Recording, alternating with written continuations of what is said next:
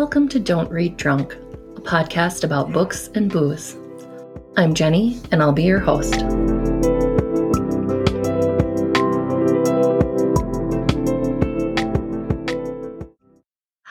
Welcome back. Today we are on episode 103 and talking about a nice holiday related book, Mr. Dickens and His Carol by Samantha Silva, as well as A Christmas Carol, I'll just touch on a little bit by Charles Dickens. I can't believe we are so close to the holidays already. I was just meeting with someone the other day and we were talking about how quickly time goes by. And the older you get, the faster time goes by. This is especially true for me during the the holiday season. I just love so much about it that I get to enjoy every moment. Oh, of that warm feeling of the lights and the joy and the family. And it's like over a whole month. However, this weekend was a little slow for me. I had a little work to do, and that part went quickly. And then I had some time to myself again. I am continuing to get rid of stuff and declutter, and that just feels really great. We're having some guest visits soon, so we need to clean out the boys' room. He didn't want to do a deep clean, and honestly, we did not have the time to do a deep clean, but we did get in there and did a little more cleaning than I know that he planned on doing. we got rid of some of the things that he agreed that he didn't need anymore and doesn't play with and I know we'll get some stuff for Christmas. So I want to make sure we have the room and we're not just adding more to like our piles of stuff. so this weekend, I did some more organizing for myself and getting things in order. It's not just a declutter, but organized so that when I am ready to move, which I've said I want to move, but it is still like years and years away. and when the boy is ready to move out, again, which is also years and years away, but I want to have things prepared and organized so it makes things easier on all of us. I was also talking to a friend about self care. Money has been tight, and so I don't have a lot of extra money to spend on self care. So she was reminding me that it's important to take care of myself. And I said, Great, I will. Give me some free or cheap ideas. And she gave me a great list of things. It's stuff that I, of course, already knew, but things that uh, are self care that I can enjoy and I just need to stop being kind of a bummer and get out there and do some of those things because I've just kind of been super busy and really focused on work and working hard because during slow periods it's like you almost have to f- focus on work more to to make the money. So it, it can be really tough sometimes so I went to Candy Cane Lane, which is an actual neighborhood and a road lane in Milwaukee area where every house is decorated for the holidays. I went once a long time ago and haven't been back since. So I decided to go by myself and enjoy it. And I hate the traffic, so I just parked a bit away and I ended up walking. The weather wasn't too cold, but I brought a cup of hot cocoa and walked around and enjoyed the lights and it was so wonderful. I have this great new tumbler from work which keeps drinks scorching hot. So my hot cocoa stayed nice and warm nice and hot. I was all bundled up and I stayed warm. Honestly, this time of year, even though it's so cold, is one of my favorite times of year. It does lessen the pain of the weather getting so much colder in the Milwaukee area booze this week, I had to pair this book with a claret. Multiple times in the book, um, in Samantha Silva's book, Dickens talks about a claret or something being the color of a claret of claret, or it reminds him of claret or something. Claret is actually a dry red wine that is often pour- produced in the Bordeaux region of France. This claret, however, is from California, and this week's pairing is Francis Coppola Diamond Claret from Total Wine. It's $13.79 for a bottle, so it was a pretty reasonable price, which is much cheaper than buying directly from the winery's website, although I have included links for both. From the tasting panel, California, quote, dark and luscious, this wine brings together fragrant notes firm tannins, and sophisticated character, enhanced by a full body and long finish. Aromas of vanilla, clove, and blueberry are met with flavors of plum, black pepper, and cocoa. And I thought that was perfect with the sophisticated character of the wine, kind of matching with the sophisticated character of Dickens in the book. It's a Cabernet Sauvignon that comes in at 13.9% ABV. The grapes are 80% Cabernet Sauvignon, 17% Petit Verdot, 2% Petite Sirah, and then Malbec. So I'm guessing like less than 1% Malbec since they didn't even um, note the percentage on that. And even though it's not from France, it is made in the Bordeaux style, which attributes to the claret name. The pairings, of course, were the same beef, lamb, and hard cheese pairings, which are some of the same boring pairings that we all get with red wines. So it's kind of obvious at this point that if you follow wine at all, you know, white wine, lighter pasta, red wine, kind of just heavier stuff. Personally, I would pair this uh, wine and the book with a nice cottage or shepherd's pie, which would definitely suit the time period as well. But I recently made this rolled roast beef with herb butter, which I would recommend as a pairing as well. This was a great recipe, not only for the book and wine, but also for this holiday season. It was easy yet flavorful and had a really nice presentation with a, not a, a ton of work because it kind of looks like you slaved in the kitchen all day, but you don't. And it's really beautiful. I've linked the recipe in my show notes and I paired it with root vegetables and it made for a really delicious, hearty meal and a nice full bodied line wine like this claret matched perfectly with it. As far as the author, I knew nothing, of course, about Samantha Silva. A lot of times I just don't know about authors. and I said I'm not like I, even though I'm a huge reader, I just do, there's so many great authors out there. You just can't follow them all. And sometimes I've just lived under a rock and I don't know who's popular or well known until I start looking for the next book that I'm going to read. But this, I was looking for a fun holiday book to read, and there isn't a lot of about Silva out there. I found a bio on a website called Writer Mother Monster, which is a community and conversation series devoted to dismantling the myth of having it all and offering writer moms solidarity, solidarity, support, and advice. So, super cool. Writer Mother Monster. I definitely am going to be checking that out more because I think that's something that I would enjoy as well. But from the Writer Mother Monster website, February 21st, 2023. Quote, Samantha Silva is an author, playwright, and screenwriter based in Idaho. She's sold film projects to Paramount, Universal, and New Line Cinema, and she's the author of Mr. Dickens and His Carol, Flatiron Books 2017, and Love and Fury, a novel of Mary Wollstonecraft, Flatiron Books 2021. Sam wrote and directed the award winning short script, The Big Burn, which premiered at the Sun Valley Film Festival in 2017, and adapted Mr. Dickens and His Carol for Seattle Repertory Theater in 2022. Sam has three children, ages 23, 26, and 22, and describes writer motherhood as in three words as necessity of invention. There was also a really nice interview at Rediscovered Books. So I've linked that interview as well as the writer Mother Monster website too. But Silva says, quote, I've always largely lived in my head. As a kid, I was a daydreamer, introvert, lots of lying in the summer grass, staring up in the night sky, trying to imagine other worlds, infinity, pondering the meaning of it all which I absolutely relate to. I think a lot of authors are kind of those dreamer types. I know I loved writing in high school so much better because I, or not so much better, just I loved writing so much because I hated my life so much that I was always creating a new story and living in that story was just so much better than living in my real life.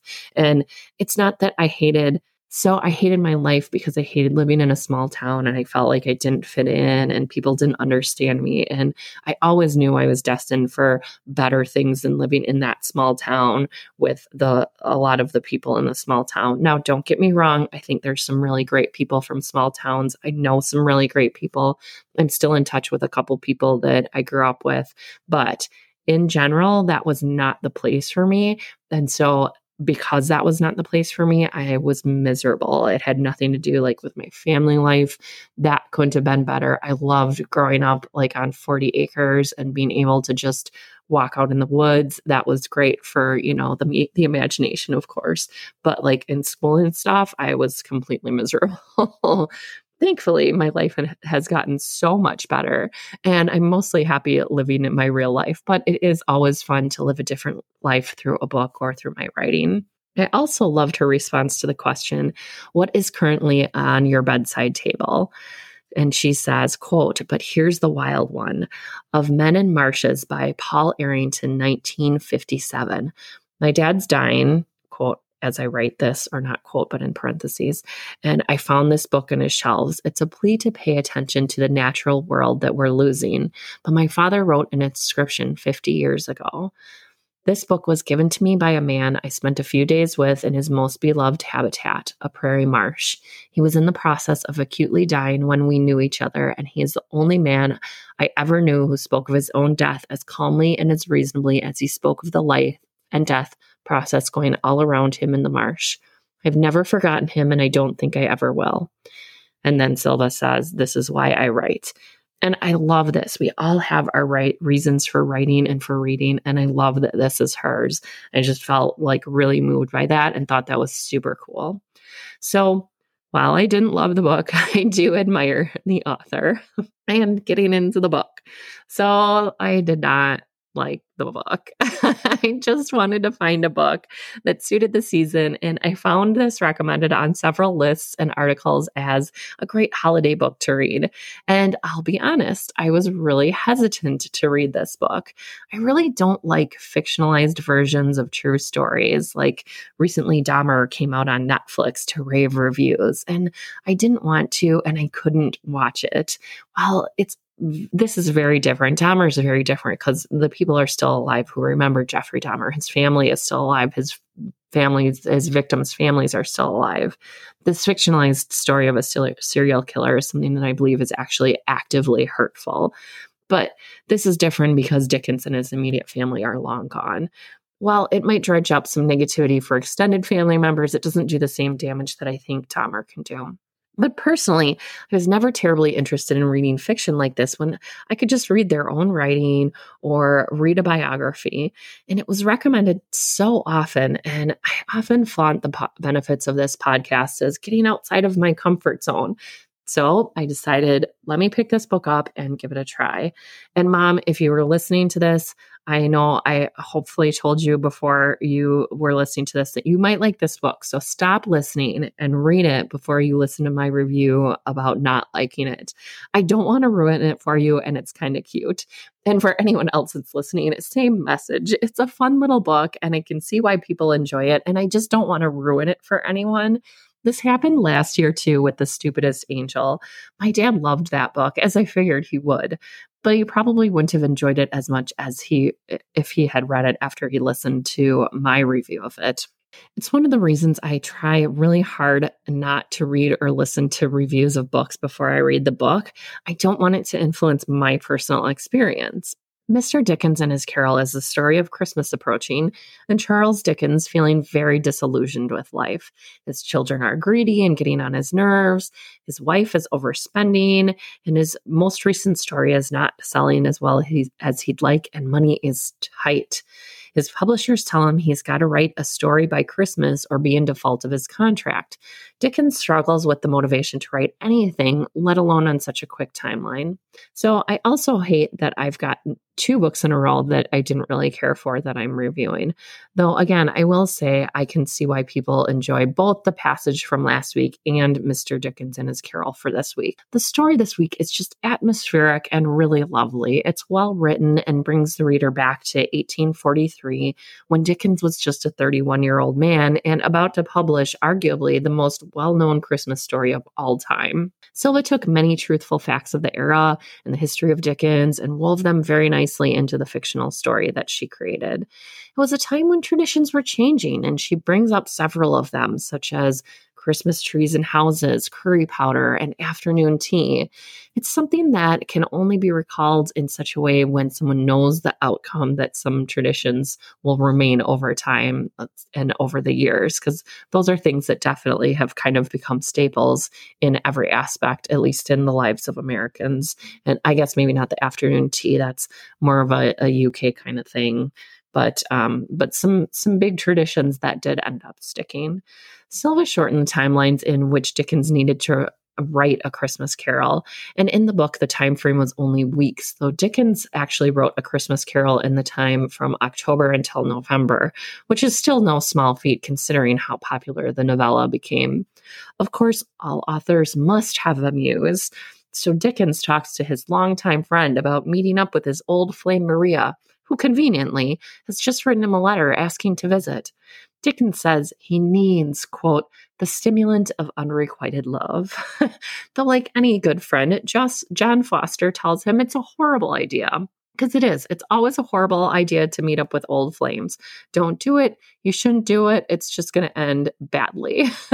and he meets up with Maria, anyways. Of course, spoiler, it's not a good idea. Not to fear, though, he meets a new muse, an actress called Eleanor Lovejoy, who Silva seems to have based on Dickens' real love life actress, uh, Ellen Ternan or Tiernan, I'm not sure. It's at this point that the book and Diff- Dickens himself left a real sour taste in my mouth. According to Wikipedia, quote, in 1858, when Dickens was 45 and Ternan 18, Ternan 18 years old, Divorce would have been scandalous for someone of his fame after publicly accusing Catherine, his wife, of not loving their children and suffering from a mental disorder, statements that disgusted his contemporaries, including Elizabeth Barrett Browning, Dickens attempted to have Catherine institutionalized. When his scheme failed, they separated. Catherine left, never to see her husband again, taking with her one child. Her sister Georgina, who stayed at Gad's Hill, raised the other children.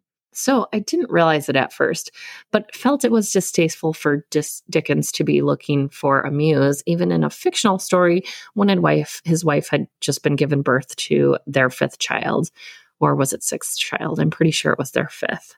Certainly in the book and probably in real life during that time, they were in an unhappy marriage. But I don't condone cheating. And the fact that Dickens publicly accused his wife of a mental disorder to take up with an 18 year old is disgraceful and disgusting. I get it. Just like all the married men who hit on me tell me, it's complicated. so, in the book, Dickens goes one step further and then trespasses in his muse, Eleanor Lovejoy's house. Now, his reasons include trying to protect himself from someone who might take advantage of him, as he was a well known author during this time. One uh, article called him the rock star of literature during the time, so he was well known. But he still trespasses in her house and excuses it, which I think is kind of like weird and creepy. He violates her space to protect himself, though quite predictably, he knows nothing about what he believes Lovejoy to be, and his accusations are all wrong. So, certain parts of the story to me felt really predictable, which isn't a deal breaker since I'm watching all these holiday romances, which are completely predictable. I just could not get over Dickens and how skeevy he was. Separating the art from the artist is definitely something that needs to be done in this case, but it really took away from my enjoyment of the story. It was at this point when I looked up Dickens, at least like when he trespasses in Lovejoy's um, apartment or, or house or property wherever she's she's staying at because I wanted to see if that he was that much of a cad in real life and which turned out that he he likely was kind of a really gross person at least when it came to relationships. Since there is no one still alive who was part of that who can still profit I will continue to appreciate his art like in Shakespeare in Love, which is a great movie if you haven't read it, the competition is Marlowe in Shakespeare in Love. So Dickens needs a great competitor, and William Thackeray is cast as his nemesis.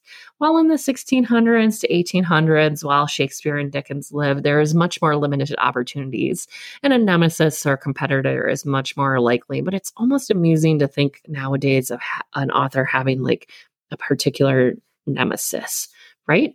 Like that's not a thing anymore, is it? At least not that I know of, but maybe there's some great writers out there who has have a nemesis. I don't know, maybe maybe Stephen King and Dean Koontz are nemesises or nemesis. I'm not sure what the correct word is there. Anyways, I read this great article in the Atlantic from July 1896 that said, Who was the imitator, Dickens or Thackeray?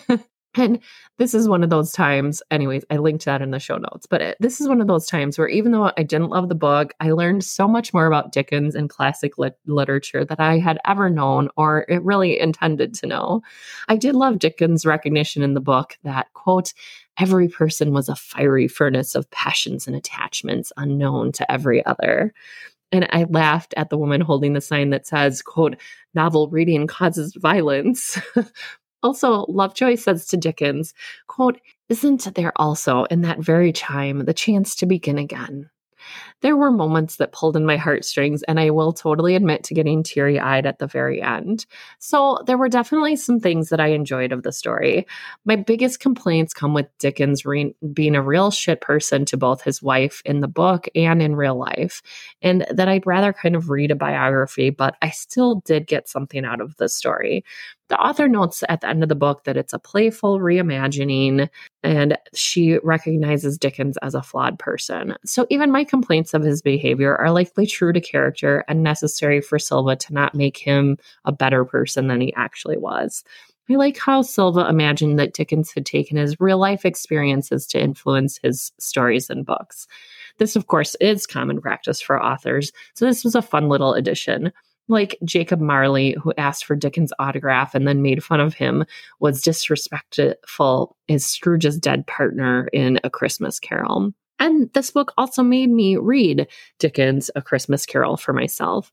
And to this specific point, I had to laugh at how Dickens repeats multiple times right at the beginning that Marley is dead absolutely dead. He's definitely dead. Marley is dead. so I thought that was kind of funny how she tied things in. There are a few times when Silva mirrors a Christmas carol itself, as well as the truth in her story. And I knew the story. Almost everyone in the States, and I expect the UK knows the story of old Ebenezer Scrooge, but I can't say I've ever read it until now. I've read and watched cartoon versions of it. I've watched like the play. I this is the first time I've ever read the original. And I truly enjoyed it. And I'd like to pick up more of Dickens in the future. I know about all of his stories, but I really haven't read any of them. So that is my goal for um, one of my goals, anyways, for 2024. I'll mix a few classics into the TBR list. So I am going to rate this one and I'm going to rate it a three out of five. Goodreads gives it a 3.79. One reviewer said, quote, I enjoyed this book very much. The writing, the descriptions, the character of Dickens himself, all very well done. A warm and heartfelt read that shows us the true meaning of Christmas. Another reviewer felt the same as me that they struggle with historical fiction based on real characters, though they love the story. They said, quote, much to my delight, this novel is a tender and loving tribute to Charles Dickens as Miss Silva tells her own story about how A Christmas Carol came to be. In her author's note, she mentions she appreciated the works of Charles Dickens biographers, yet to tell the story she was moved to tell, she played fast and loose with some people and situations in the book. I, for one, am very glad she did so. Another reviewer said, quote, I don't appreciate the fact that Dickens was portrayed as some kind of womanizer who was infatuated with the lady called Eleanor who wore a purple cloak, and he seems to be constantly looking for her around every corner. That sounds like a stalker to me. Ghastly stuff, really. And I don't think he was really portrayed as a womanizer, but someone who was definitely not faithful, which it doesn't seem like in real life he was face- faithful. Though he does come across as a jealous stalker to me as well, which kept from my enjoyment of the story, which sounds like as well as this reviewers, um, they didn't enjoy it either. But it sounds like they might be kind of mad too that Dickens was portrayed the way he was. But I mean, at the same time, even though Dickens is a beloved author, he maybe wasn't so great of a person. And we've talked about this def- before that there is a separation, and sometimes there needs to be a separation with the artist and the art. And this is definitely one case because, you know, and, and again, I've talked about this point too that not everybody is perfect. So you know dickens lived a long time ago. It's hard to understand his full motivations what uh, life was actually like for him. Anyway media recommendations. Love has won the cult of mother god on max I'm not purposely looking for cult docu series, but when a good one pops up, I'll definitely watch it. This was um, interesting because this had a leader who was a woman. In general, cults are run by men. Women might be in positions of power, such as in Twin Flame and NXIVM, but rarely are they at the head. And the other fascinating piece of this cult is that even though the leader is deceased, the cult I mean, the cult doesn't really still live on, but they do, they talk to all these individual people. And while they're not all still together and living together, they all talk about her as Mother God and they still like believe that she was the God or a God and she lived on earth. So, like some others I've shared, it's a wild ride, but it's also really sad to see people being taken advantage of, even when presented with evidence contrary to their beliefs, they hang on so hard to their own beliefs and ideals. It, it's kind of sad. And then also this Naked Mind podcast. I've been sober curious lately and have heard, heard of this Naked Mind by Annie Grace recommended over and over again. It's not on Everand and it's a long wait at the library. So I just haven't gotten to it yet. But I found out there was a podcast and started listening to the podcast, and there are over 600 episodes. And I'm only 51 episodes in so far, but I'm truly enjoying it. I definitely recommend it for anyone who is sober curious who always drinks too much over the holidays, anyone doing dry January, or just anyone who wants to learn more about ind- addiction in general, because there's a lot of conversation, not just about alcohol, but about addiction in general and kind of the brain too. I love the open minded ideals and sensitivity to mental and physical illness very often the host, Annie Grace, who is also the author of This Naked Mind, talks about how everyone's journey is different and everyone has their own truth that they need to respect. Thank you so much for listening. You could find me on Instagram at Don't Read Drunk. Email me at don't read drunk at gmail.com. Check out my website, don't read don'treaddrunk.buzzsprout.com. Also, this is a hobby podcast, so any way that you can support is really appreciated. You can do a one time donation on PayPal. Don't read drunk at um, e- uh, gmail sorry dot com you can also support this podcast by becoming a patreon at patreon.com slash don't read drunk thank you so much to my sponsors aaron ruiz at one up till sunup who created the music. You can find aaron and one up till sunup on facebook instagram youtube and tiktok. Also avenue coffee house. You can find them on facebook and their website at avenuecoffeehouse.com avenue-coffeehouse.com also, Karen Roethle Fine Arts. You can find Karen on Facebook, and I think she's got her Etsy up and running now for the holidays. Next episode, we'll be talking about Christmas at the Island Hotel by Jenny Colgan. Bye, and talk to you soon.